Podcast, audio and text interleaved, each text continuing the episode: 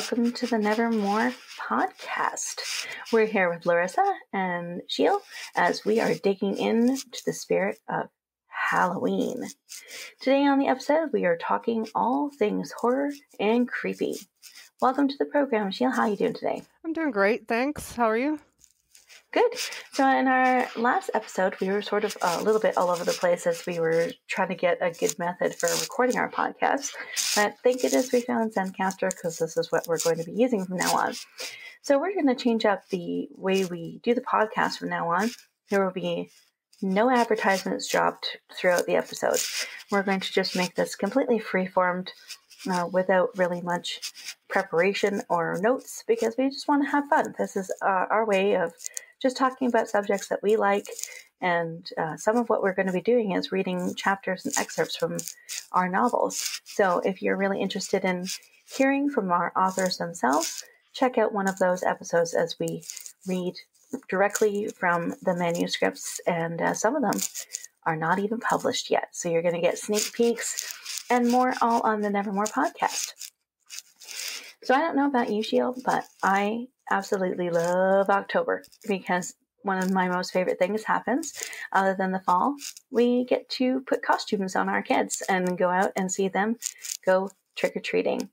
Is that one of your favorite things to do with your kids? Is just like go out there and see them go nuts for candy? Oh, definitely. And even the big kid that I'm married to. I mean, the first year that we moved here, it was absolutely hilarious. We ended up in the local newspaper, and he was dressed as a ghost, and I swear he got more candy than the kids did. it's always fun. Sometimes I think Halloween allows you to be some something else. Sometimes we can be really scary things. Sometimes we can be nice things. I think it lets you have a moment of wild abandon. And for those who don't really know the origins of Halloween, this is exactly as it was intended to be. It was supposed to be a night where you could just go out and be something uh, different, a very holy and spiritual day for some. Uh, others, it was more of like revelry and party. And so I think the spirit of Halloween still exists, even if it's gotten a little commercialized. But that commercialization has allowed us to continue with our traditions and also make new ones. So, as we talk about the horror genre, we're going to kind of dig into some things that relate to this whole last two months where we talk about how to write something or how to add things to your writing. We're going to be talking about how to add horror genre in a way that still thrills an audience that is not so easily terrified anymore. I don't know how the community out there feels, but personally, it's getting harder to scare people. I find that it's the movies are getting more gory instead of more scary because it is hard to scare generations of people that grew up with uh, films like um, you know Nightmare Before Elm Street and uh, and and all the Jason films. When you've been desensitized for so long, less like us old people, it's really hard to get a scare out of us. And then there's people like us who are just horror is our thing, like myself personally. I grew up cutting my teeth on horror movies. Everything from the cl- cheesy classics of Candyman and Leprechaun to Chucky to oh, and these days it's I prefer the ones that are like Insidious, um, Sinister, instead of the well. I don't mind Annabelle. I don't like the new ones. Uh, I do want to see the nun one that's associated with, but it's it's the the origins that really dropped the ball for me on that one, but the first one wasn't too bad. Yeah, I um, didn't really like Annabelle uh, as much. Um, I had a hard time with the whole Insidious and Conjuring series, mostly because I found that the Conjuring series didn't really uh, connect to each other that well. Uh, when you watch The Nun, it's kind of confusing and doesn't really seem to link up to the other movies as they claim. Uh, Insidious kind of linked up, but I felt that the second one was not as good as the first one and third one. So I think um, sometimes when you get into like horror series, uh, you have expectations going in, or you want to see like a resolution to it, and then when the resolution comes, you're kind of like, well, that was kind of lazy writing. It, it was almost like the people who are on it are also tired of the series. so they're just trying to figure out a way to like uh, classically end it. But sometimes those endings are pretty bad. and then you're like, why did you kill that guy? or it was, you know, it was the mailman. Like, really? Um, and so th- there's sometimes our expectations are kind of broken. Yeah, that's true. Um, in, for Insidious, it was pretty gory, but I think I liked Sinister better because that was a mind bend on top of the gory. Because that one was just, oh, that was beyond gory. That one was uh, something else, especially using the the children as the the conduit, you know. And for children to be murdering other people is just, it's like Children of the Corn style murder, but worse. Do you prefer the ones that are sort of mind bending rather than the thriller uh, slasher types? Absolutely. Uh, don't get me wrong. I love Freddy. I love Jason. They're classics. I love Ash and the Evil Dead. It's a classic. Oh my god, Ash and the Evil Dead. Don't get me started on that classic. But I do like the mind benders because it takes you one way and then all of a sudden you end up somewhere completely different. Yeah, exactly. I like those too. I really, I, I do not like slashers at all. Um, they're not my favorite to watch. I will watch them because they're kind of funny sometimes, but I don't prefer them uh, to other types of horror. Um, my favorite are the ones that are more psychological and, you know, really involve like more, um, you don't really quite know what's going on kind of thing. Mm-hmm. And I, I think that that's kind of cool when you don't really know what's happening. You don't really know what's going on. And so I like those kind of ones. Uh, for example, um, I really enjoyed the horror film Oculus. I didn't have any expectations of what it was going into it, um, but it really got me a few times and actually did frighten me to a, a, a large degree. And I don't usually get scared very easily, but that movie kind of got me. Yeah. Um, and there's a few like that that I really enjoyed because of just the creep factor was really good. I'd have to say though, overall, my favorite is a jump scare horror. Now, um, a lot of people probably uh, know this movie. It's from uh, it's from a while back, and it's the Mary Shaw movie where it's called, it's Dead Silence. My favorite quote out of the movie is the actual poem about Mary Shaw the Beware of the Stare of Mary Shaw. She had no children, only dolls. And if you see her in your dreams, be sure to never scream or she'll rip your tongue at the seam. That's a classic, like old school kind of movie. Yeah, and it's interesting when you compare, you know, the older types of horror films to the newer ones. It's it goes back to what I'm saying about it used to be that we got frightened by things that um, were scary in our childhood, for example, you know, like porcelain dolls. I, I, don't think there's a lot of people that are not afraid of those things. Um, and all of us had probably somebody's house, either aunt or grandmother, that had at least one porcelain doll. Porcelain and doll. That was always the, yeah, that was always the room you ended up sleeping.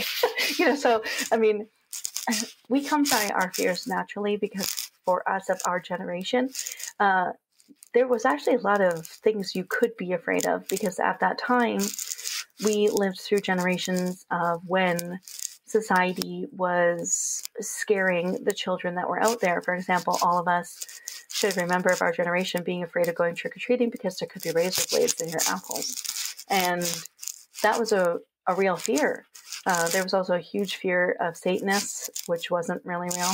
Um, and people were a little bit easier to scare. That's why around the 80s and 90s, you had films that were uh, really around, like witchcraft and cult films, for example, like Warlock, uh, like um, any of that genre, where you have very specific, like Rosemary's Baby, uh, and films like that, where cults and Satanists were considered to be like really frightening. And then, you know, past the 2000s, that kind of wasn't really a thing anymore.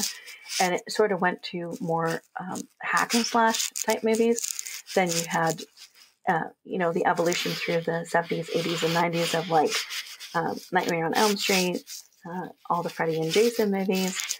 And you had uh, The Hills Have Eyes, Texas Chainsaw Massacre. That was when you had like the slashers, and that was mostly through the 80s, correct? Mostly through the 80s, the early 90s, and a bit into the mid 90s. But uh, a lot of it has to has to also do with uh, perception. Um, back in the 70s and the 60s, uh, the perception was that anything that could contaminate you was scary. Again, going back to your razor blades and the apples, that was actually very false. And misinformation got around back then slower, but stuck around longer. Here it gets around fast in today's age of technology, but it doesn't stick around as, as long. So we dismiss things a little bit more, like the razor blades in the apple, or you know the the needles in the tootsie roll kind of deal. We dismiss those because we know better.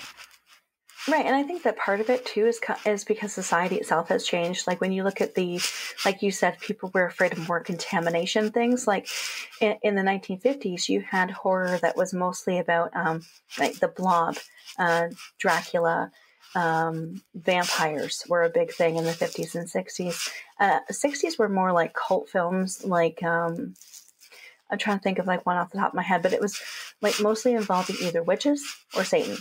like in the 60s, it, it, and honestly, if you're a fan of um, Mystery Science Theater 3000, they actually did a series of uh, ones where they went and watched really creepy movies from the 60s, and a few of them are just I mean, if you watch them today, you're going to be watching it and going like, "Why is this even scary?" but but to people then, it was really frightening to think that uh, you know there was a coven of witches down your street that were trying to eat you or something. And so um, this was really real. And and really, if you look at the timeline of why these movies were created, it was because of what was going on. Like in the 1950s, when you had horror movies that were based on like chemicals and contamination, it was mostly driven because of the war in the 60s when you had movies about cults, it was because children were expressing uh, free expansion into different kinds of religious beliefs. And so movie houses kind of like ran with that. And as the rise, in, especially in the United States, of the movement of Wicca and, and witchcraft kind of became um, much more to the forefront around the 60s, the movie industry kind of took over.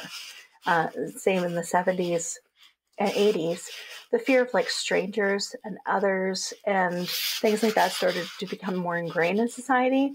And so you had an evolution then. So horror has always reflected what the people uh, living are afraid of. That's exactly what horror's for, right? In the 60s, you've got your, as you mentioned, Rosemary's Baby. Uh, nobody wants to see a baby go through suffering or a parent, right? That plays off of a parent's mind. Uh, you've got American Psycho from Alfred Hitchcock or Psycho. Uh, peeping toms they were worried about in the 60s uh, repulsion that's about contamination of the body and mind uh, village of the damned right there plays off of uh, religion and contamination of a virus um, black sabbath there's your cult um, you've got your house of usher horror hotel uh, a whole bunch of things uh, children of the corn was one of their one of the very first Stephen King ones out there. Um, now we've got a second Pet Sematary these days. It's, it's all has to do with the things of contamination of religion and belief and morals, contamination of the body, uh, you know, uh, corruption of the mind, corruption of innocence. That's what horror's for. Yeah, and it really is designed to uh, make you think as well and to kind of put you in a different framework. And I know that a lot of people think that that's funny when I say that because it's like horror makes you think about anything. Like, isn't it just about, you know, body count? But some horror actually makes you reflect on society, on the way we treat each other, on the way we view things. Um, for example, it, I kind of think you could look at as a how we view each other, uh, how we believe each other, um, our doubts about people can all be kind of seen in it because nobody believes that these kids are actually seeing this thing. And adults don't want to accept that the children are telling the truth. And that falls and, into um, what stephen king said about it uh, the controversial child orgy that i made a blog post about uh, last month i believe it was that he himself said that that was a representation in the 50s because that's where the book is set is in the 50s or at least the first half of the book anyway um, is the transition from childhood to adulthood.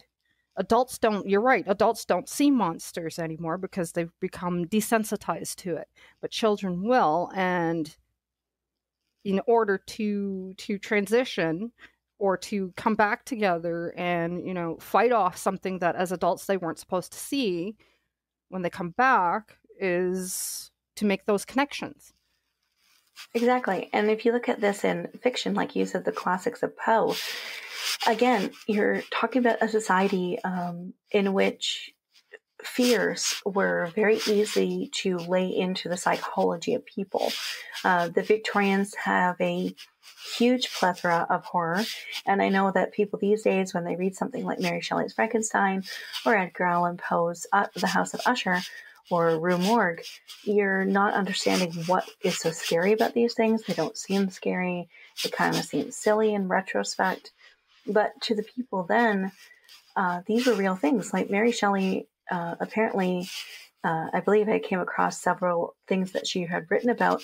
But the reason that she wrote Frankenstein is that she used to walk down the streets of London and see the corpses lying out for the morgue.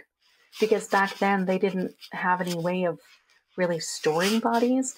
So they used to, uh, at the medical schools, leave out stacks of corpses for the doctors to study. And this was a very common thing.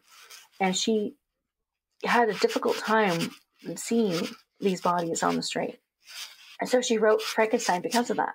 Because in her mind, she was developing like what would happen if these doc what if would happen with these new medical advances like what if they could reanimate a corpse and i think a lot of horror writers do the, the same thing as mary shelley you see the world in this very weird twisted psychopathic way. Um, you look at things as not being normal, but like, how could you perceive that as being the most negative? Um, and, and that takes a special kind of mindset. I almost feel like it's something that you know they would pin and flag you as like the potential serial killer. uh, anyone who writes horror. I'm surprised that you know your side of the border FBI doesn't come knocking on my door for some of my Google searches when I'm writing and doing research, or my side, the CSIS, comes to my door knocking because some of my Google searches are exactly what you're saying. Yeah, and you have to imagine that that's what original writers went through. I mean, they didn't have Google, but they they had real experiences, and we don't have that now because our world is so quote unquote clean, and I, I'm using that word as more metaphorical, in that we don't see corpses in the street. We don't have a lot of technological advances right now that would make you be sort of somewhat, you know, fearful of what the future is because we've become a comfortable with technology. Although I do have to say, like shows like Black Mirror are making me think twice about the technology that we are inventing, um, because we could uh, create something that's kind of horrific with the technology that we have now, especially since we've gotten so good at um, manipulating viruses and cells. We could easily uh, create a plague. Like, uh, for example, the movie World War Z was kind of based around that idea. So it's it's not so far fetched to believe that the things around us, the natural order of things, could be could be really used for evil. And I think that's what horror writers really view is they look at the world and they think, okay, if if I was in upside down crazy land, what would it really look like? And so you get that kind of uh, you know, extreme society being showed out through a movie. For example, uh, I don't know if anyone out there has seen it, but Get Out and Us by the newest director, Jordan Peele, are a total, uh, complete 180 on how we view horror films. Uh, Get Out, especially, was the first film I've ever seen in which uh, African American actors really take a huge role. And the racism that was in that film is not subtle. And it was the first time I ever saw like an in your face, uh, real view about how some white people view African American people. Um, and the same with us. I was completely surprised by that film. And it's still kind of creepy because there's nothing worse, in my opinion, than seeing the thing that's trying to kill you just standing there smiling and Especially having no you fear. smiling back Yeah. It's almost for these two movies. I would say they're taking real world, new world issues, putting them to the forefront because they are, are horrifying, like the Get Out racism. Uh, plus, they're taking old school ho- horror where the contamination of the body with the medical procedures and Get Out. Um, you know, switching brains basically. You know someone stealing your body that's like classic body snatchers mixed with real world horrors of racism.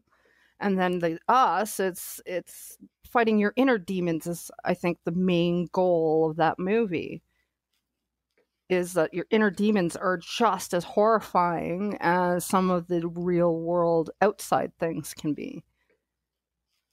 Exactly. And I think that's, again, it comes back to the, you know, why horror writers write this way. And so I think this is point number one that we're getting at is look at the society that we are living in now and think about how those things could go wrong. And I know that a lot of people think, well, everything's been written, everything's been done. That's why we're not coming up with, you know, there's no real new movies in, some degree or another. You could probably get away with saying that because there, there isn't like new concepts, but you you can still modify those things. So I think one of the ways you could probably do that is to look at uh, climate change and then think about well what, what okay what if the world does not have resources okay now think about the stress that would cause on human beings what kind of society would form if you have limited resources and this would be a great start to a horror film Absolutely. And then let's take um, an example would be Don't Breathe. Um, they took some a man who was blind and he was the villain. You, they start off in the movie where these kids are robbing this blind man, but it turns out they aren't the villain. It's the disabled, quote unquote, disabled person who's completely blind who ends up being the villain and the, the antagonist. which is really an interesting way of perceiving someone who has what you would consider a lack of ability. So, point number two is think about the unlikely unlikely suspect and think about what you could make that be. Um, it could be anyone and anything. And you can really make good twists with that because I've seen some films where the expectation of who really was the villain in it was completely turned on its head. And then you were like, whoa, it was that guy? Like, you didn't see that coming at all. And it, it's a good idea to kind of like think differently about people and perhaps taking innocent people and somewhat corrupting them to be not so innocent. Yeah, that's exactly the point I was gonna. Uh, I wanted to make too, but you said it more eloquently than I did. It's just what corrupting the innocent. Yeah, corrupting the innocent. Um, as a horror writer, I'm pretty darn good at that. Not in real life, I swear. I don't corrupt innocent people. I'm not a real murderer. I, I have the same mindset as Stephen King, where he said, and I say the same thing. Thank God we're writers, because otherwise we'd be mass mil- killers or mass murderers. It's the writing that keeps us from murdering people. Yeah, exactly. And then you have sort of the section of horror that's more like cheesy. For example, Boo, which was from Tyler Perry uh, in his Madea series. And for those who may not be aware of this, but it was really cool to watch down here, on October 5th, Tyler Perry opened his first fully owned uh, movie studio, and he is the first African American to do so. Apparently, he bought land that used to be a Confederate Army base, and he used that to make uh, a huge studio with 12 sound stages named after very famous black Hollywood icons. And then he is going to be making films that support very independent uh, directors. And I think that this is a really cool thing. So it's uh, really neat to see um, that, you know, you can have people have really big success and give us like a different genre, which is more like the uh, comedy horror. For example, like Scary Movie uh, and Scary Movie 2. And I think there was like three of them. And then you have, you know, Madea's Boo. Yeah. What's that? I believe there's Scream as well, or is something along that lines, or it's probably in the Scary Movie where Scream is uh, satir- satirical in that movie. I remember something about yeah. Scream. Uh, also, you've got Madea's Halloween, like there's two or yeah, three of them. I think it's called Boo, right? Like when, yeah, something like that. Um, but I I have to say, congratulations, Tyler Perry. Uh, it's a massive, massive step forward, and I hope it's very successful. Yeah, and I know that people are like, "Why did you even mention that? It's not relating to what you're talking about." But it's sort, it sort of is because what we're trying to say is that you could, you can have any kind of horror genre that you want and whereas Tyler Perry is more comedic horror, um, people like him are allowing uh, films to be created that we don't even know the context for yet because they haven't been written. So we don't know out of Tyler Perry's studio if we're going to see a whole new line of horror similar to Jordan Peele's. And so you have these new directors coming out and thinking about ways to modify uh, our perceptions and modify the types of horror that are out there. So horror isn't always meant to be scary. It can be somewhat uh, hilarious. It can make you think. It can uh, sometimes not be as scary as you imagine it being. Uh, it can be just about the body count. There are different kinds of horror. And so it's important to know that when you're researching horror genres, uh, to begin looking at the classics, but also then look at the new uh, horror genres and the new horror writers. Yeah, I completely agree. Definitely, horror, just like any other genre, does need a little bit of uh, research. Um, horror, I would say, is one of the only genres that I think every author would fall into as writing what you know. Because we've all experienced some level of horror, whether it be we saw it on the news or, you know, you saw that accident happen while you were on your way to work. It, those are no horrifying thing is any less than some other horrifying thing.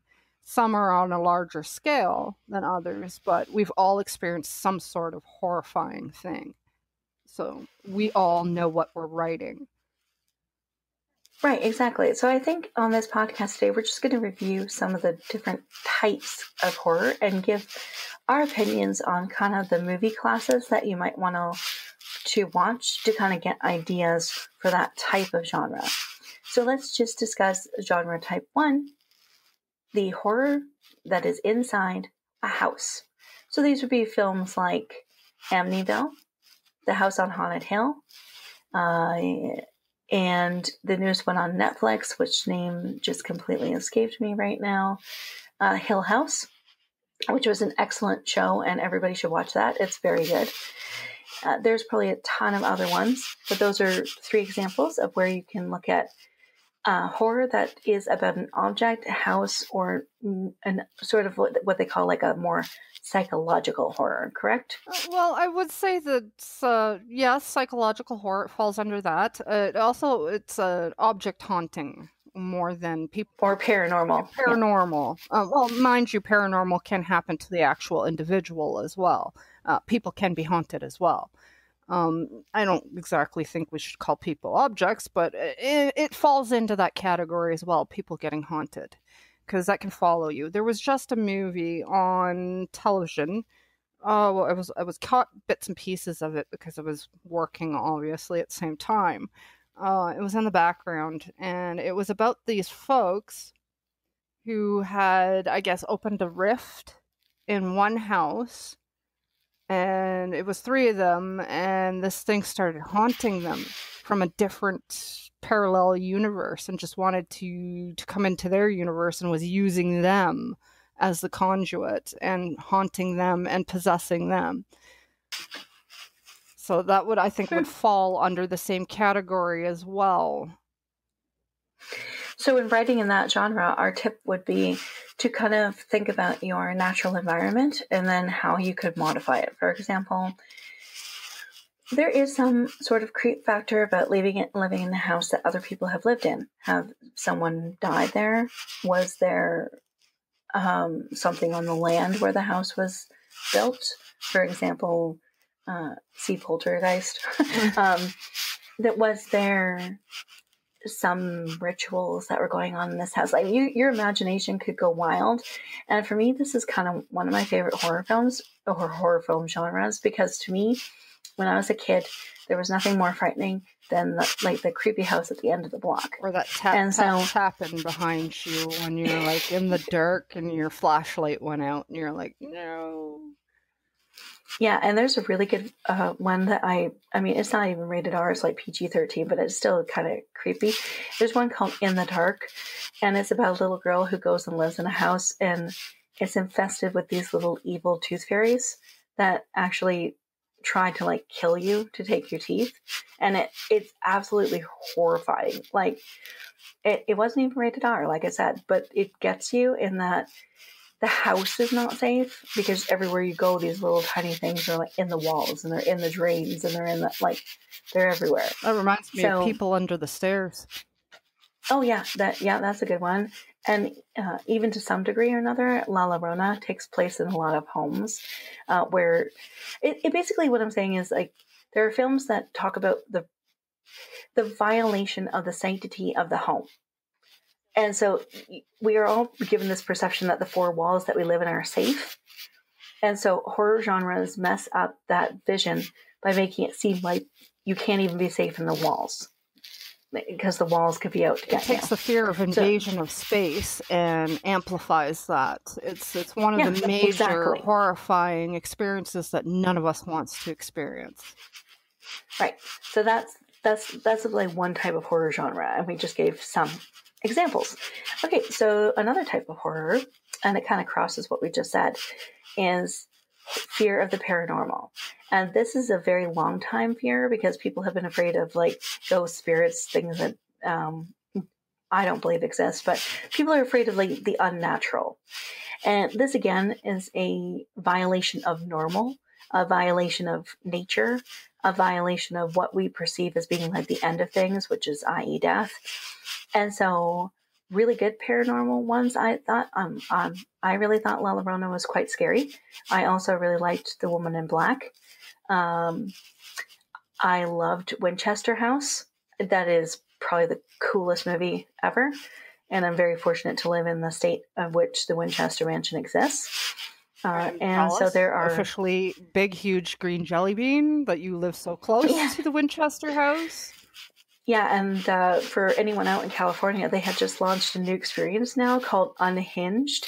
Uh, what happens is you get to enter the Winchester uh, house in the dark. You get to go to, it says here, during this sp- suspenseful walkthrough experience, you will trespass into forbidden rooms of the house never before seen by the public, confront malicious spirits, and enter terrifying scenes that will reveal the home's twisted tales and secrets. You will be welcomed home by the residents, but will they let you leave? Prepare, prepare yourself to come unhinged on a frightening and mind bending Halloween haunt experience unlike anything else. This sounds amazing. and if I could do the stairs, I totally would be going. Uh, but the Winchester Mansion is like one of the coolest places around. I've driven past it several times, but that movie, um, it really does get you, but it also made me feel intensely sad. And I think some of the paranormal films kind of do that. Um, even when the spirit is kind of evil, it kind of makes you feel bad for them in some degree or another. Well, I mean, they had to suffer to be there, right? The the going ideal is is that suffering while dying is what keeps people stuck there, instead of uh, quote unquote going to the light or passing over. So in a way, Yeah, yeah, really sure. I could see why you would feel bad for the the antagonist or the villain or the bad guy. That's a ghost. Of course, of course you would, because they had to suffer to be there. Yeah, and sometimes those horrors kind of end with like the person achieving peace, and so you realize that um, the spirit wasn't actively trying to harm people, but harming people because of the of their nature. The anger and the frustration of not being understood, and I think that's a, a nice different twist on something like Winchester House, the actual movie, is that's what they were trying to achieve, is it's not always as you perceive it to be. It's not always that they're bad, it's just that they're stuck, they're frustrated, and they're talking to you, but you're not listening. Or you're not hearing it. Yeah, there's probably going to be a lot of spoilers in this episode, but whatever. Um, in the Winchester House movie, she does have this powerful moment where she sort of says, and I'm totally paraphrasing, that the ones that are really bad, she keeps there, and because the ones that can be crossed over, you know, they they came to peace. But she said that there are ones that, that can never leave. And I think there there is that sense of, you know, what if you can't help someone who's uh, deceased and not able to cross over? What if a spirit stays with you no matter what you you do? There is again, it's this fear of like things that bend the rule of nature, things that are are just our worst fears. That there isn't an end, that we don't just die and become immaterial, but we're stranded and trapped to this environment. And I think to some people that's That's a really huge fear. Especially Yeah, it's, it's, it's scary. They're mainstream religion and they're either Protestant, Catholic, Christian, etc. Nothing wrong with it. Uh, I have plenty of friends that are in the mainstream religion, even if I'm not. Uh, we all have different views. Um, where their view is there's a life after death, but if they're if you get stuck, you're not going to heaven. You're stuck there, and that's kind of like a personal kind of hell is that what God meant, or you know, their their interpretation of God meant as your personal hell? Maybe Satan and hell and the devil don't actually exist in a different plane; they're already here. Exactly, and I, totally agree with that. So there is that type of of uh, scary movie. A really good one to watch if you're really into, you know, super cool paranormal movies is one called Haunter. It is really good, and I, I will give many spoilers when I'm explaining this movie, but it's an excellent movie. So basically, we we see this girl who wakes up and she doesn't know where she is, and the whole film follows this girl and she believes that she is being haunted. Uh, but what happens is you find out it's not what it seems. And I really highly recommend this movie. It is an excellent example of totally twisting your perception of, of reality. And uh, it really messes with you. So, really good film, really frightening. It's a, it's a classic. And that was actually uh, on Netflix. And I don't know if anyone else there has Netflix or Hulu or Amazon, but all three of those um, companies now have these independent movies that they are producing by themselves. The, every single one of them so far that I have watched has been excellent, like better quality than paying to go to the movies to see. Uh, Netflix had that Hill House series. Uh, Netflix has had um, oh, what's the current one that you and I were saying like kind of reminds us is Bone Jar, but basically it's this guy that's like stalking this girl. Eh, really good. Oh. Um, we had this conversation the other day, didn't we? I can never like the names of films sometimes escape me. I'll Google it while I'm talking, but um, it was really good, and I just find that like lately, um, I find the The- independents are doing better these days than actual Hollywood for the most part. exactly, yeah, and Hollywood's getting really annoyed with that. That was it. It was called You, Y O U. Yes. and uh, it is really, really good. Um, it is a terrifying, terrifying uh, thing where this guy Joe just like completely creeps on this girl, and just highly addictive show, really good to watch. And it's very, Um, very real world happening too. It's not like you know they take these extremes, paranormal moments. No, it's it's real world. Someone could actually do this kind of movie. Yeah, exactly. And they've had some other ones um, too. And there was one on Hulu. I think it's like the Book of Tales or Book of Stories or something like that. It was this collection of uh, horror films from around the world. Mhm. Um, I'm seeing if I can find the name of it.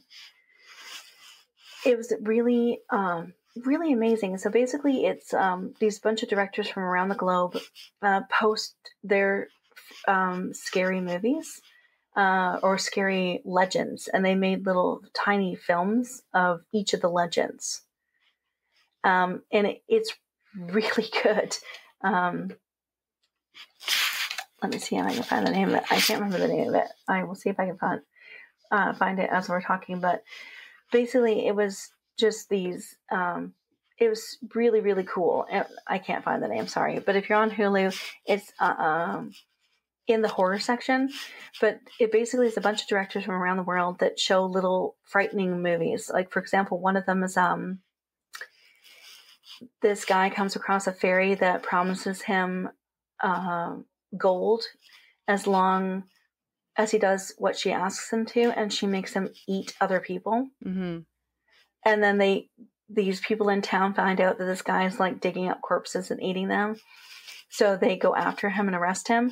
And he's like well but I'm, I'm supposed to be like immune because i got this power. And they take take him to this place where he quote sees this fairy and there's there was never anything there. Mhm. like it's an empty road. And there's just nothing um it, it, it was just really good Yeah. um, There's another one that's on Netflix too, but this is actually a TV series out of Belgium. Uh, c'est en français. It's in French, mind you, because Belgium, right? And it's called uh, Zone Blanche, but in English they've named it Black Spot. And it's uh, it's cerebral mixed with paranormal mixed with crime. It's about a police chief and, a, uh, in an and an eccentric new prosecutor investigating a string of grisly cr- crimes in a very high crime small town. And then there's these eerie phenomena that isolates the town at the edge of their forest. Now, the direct translation of Zone Blanche is actually White Zone, but they've decided to rename it in English. There are subtitles, so if you're not a quick or a subtitle reader, or you don't like subtitles, not a movie or a TV series, sorry for you. But I've watched most of it and absolutely phenomenal, phenomenal, and again, an independent. yeah it and so these movie houses are giving us like a totally new uh, form of um, horror which is really cool And don't get me wrong, I Um, love Blumhouse's stuff too, and you know, Oh, yeah. I love all of the original horror folks that have been out there out of Hollywood. Just absolutely adore them. They've made great classics, or now classics, but the independents are really sneaking up on them. and you know and again this gives us uh, uh, uh, brings us sort of home to the point that we're trying to make is that that as horror evolves and becomes something different you can come up with different ideas and get inspired by uh, d- new directors who are coming and giving you something new. So don't discount looking at resources like netflix hulu amazon the independents who are giving voice to new directors who are giving you new ideas. So a lot of writers go to film to get inspired and we're just giving you like the films because there's no way I can encompass the amount of horror literature that is out there. I think But- we outpa- I think horror literature actually outpaces a lot most other genres of literature, for the most part, except for of course textbooks. Yeah, and it, so there's just no way to cover the amount of people that write in horror. Um, but if you want inspiration, it's the the easiest way to go is to go and look at the movies and then go to your horror section in any store and start looking at the people who write those type of movies because a lot of the movies that are out there are based on novels And so it's not that hard to make the connection of like, if you like, uh, you know, movies like The Stand, Carrie, uh, Christine. Rose Red, Christine, then go grab some Stephen King. Classic Cujo, Children of the Corn is Stephen King. Uh, we, I could spend all day telling Thinner. There's another one that's uh, a classic, and there's then you've got your It. Um, there's so much. Uh, I mean, Dark Tower may not be horror, but that's from the same uh, uh, author. Then you've got your Interview with the Vampire, uh, your Queen of the Damned from Anne Rice. You've got your oh, I could go on for days. Yeah, and the, but you know, but the, that's all I'm saying is a lot of the films have been based on you know novels, or a lot of the novels have been based on the films. So it's really easy to find crossovers and hybrids that exist in every genre. So those are just some of the ideas that we have for writing what's scary. Uh, the other thing is to go and have experiences. And here's where we're going to mention some local attractions. Like I just said, the Winchester Mansion is one.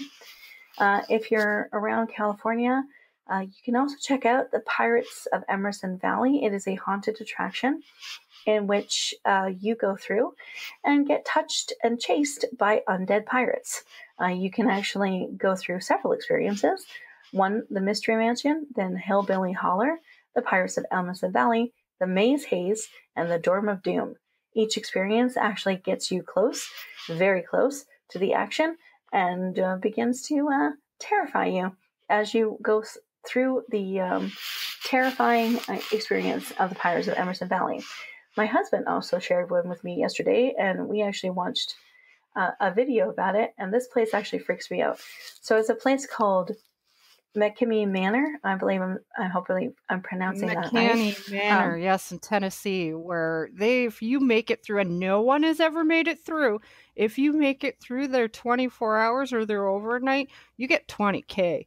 If you make it through their thing, Yeah. but this is extreme horror. We're talking about you're not allowed to touch them; they're allowed to touch you. And I mean, get in your face, stick you in freezers, lock you in, tie you up, scream in your face, slap you with blood, fake blood, everything, abuse you, scream at you, swear. at you. Oh yes, I've heard of this place, and it's nobody's gotten through it. Yeah, and I actually, uh, after watching some videos yesterday, I realized that that guy probably has a huge uh, background in psychology because some of it seemed to be extremely psychological, and some of it seemed to be real. Like there were actually people getting physically buried. Uh, His background is actually, I believe he's a veteran. Uh, if I didn't, don't mistake it. I read about it a little bit. He's a veteran, but he's also uh, he has a background in theater.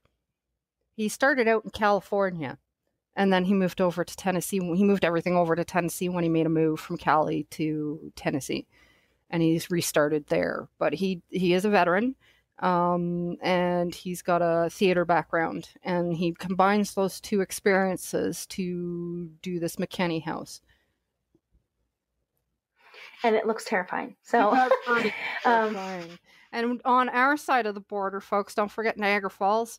We've got a Nightmares Fear Factory during Halloween season.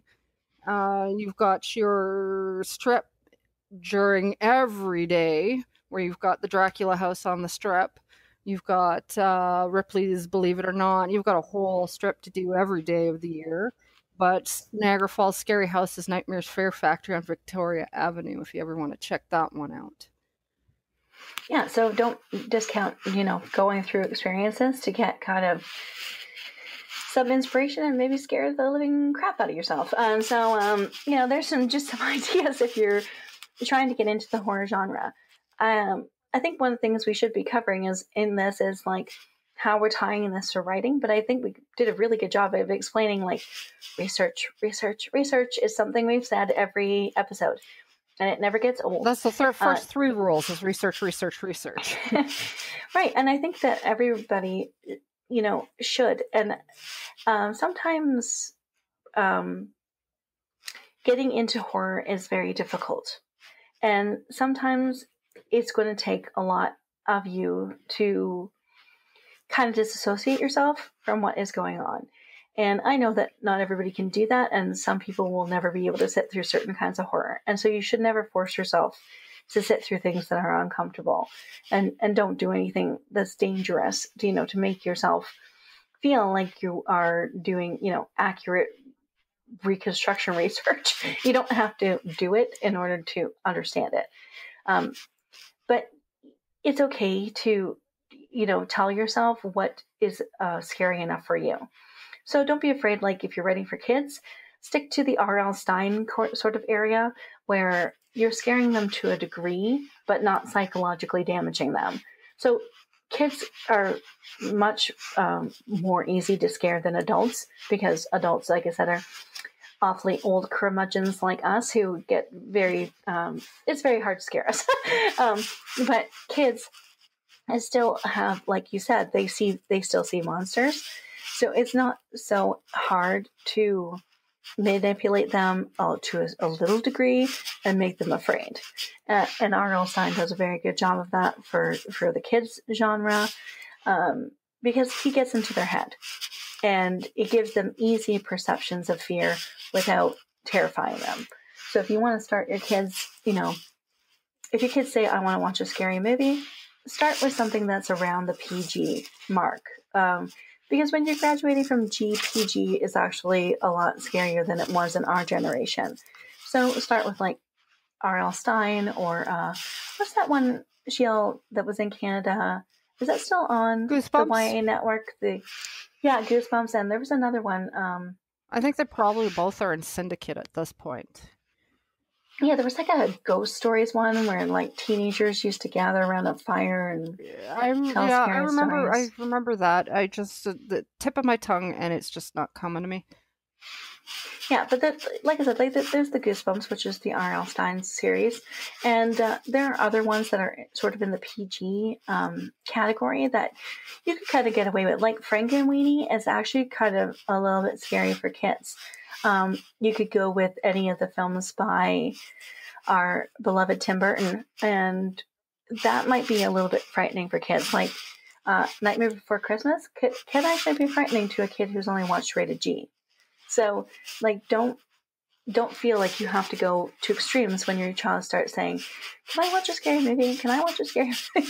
but as you progress, um, understand that today's R is almost rated X. So um, be really, really, really cautious when your child grows up as to what films you're exposing them to, because not every kid can handle the the modern rated R.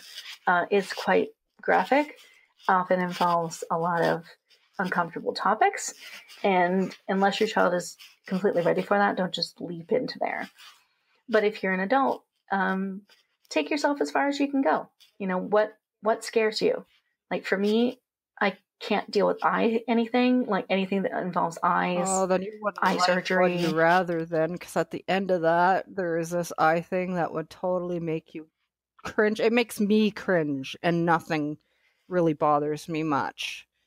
And yeah, I can't handle that. Let's just say it involves a razor blade and willingly, yeah, no, I couldn't even watch no, it. Can't do it. Uh, I, there was one horror movie a while ago. I think it was with a quite famous actress where she had an eye transplant. She took an eye from Jessica a, Alba. Yeah, and then she saw what they saw. That just freaked me right out. Yeah, no, no, thank you. I believe the uh, actual uh, so movie I... is called The Eye or something like that. And the one you were looking for with the teens around the fire uh, was Are You Afraid of the Dark?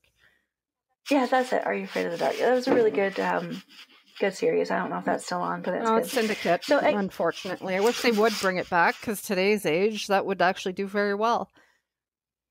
Yeah, and it it was actually pretty good when you were, when you're a kid. It was pretty pretty scary.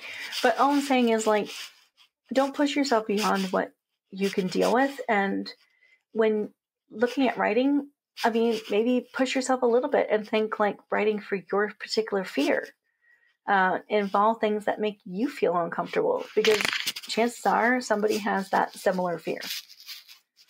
Is there any other notes that you want to give, Sheil, when it comes to mixing this and kind of orienting it back to writing? Well, um, you know, like any other genre, just write, write, write, research, research, research, and you know, even if you know you think it's crud, it's not.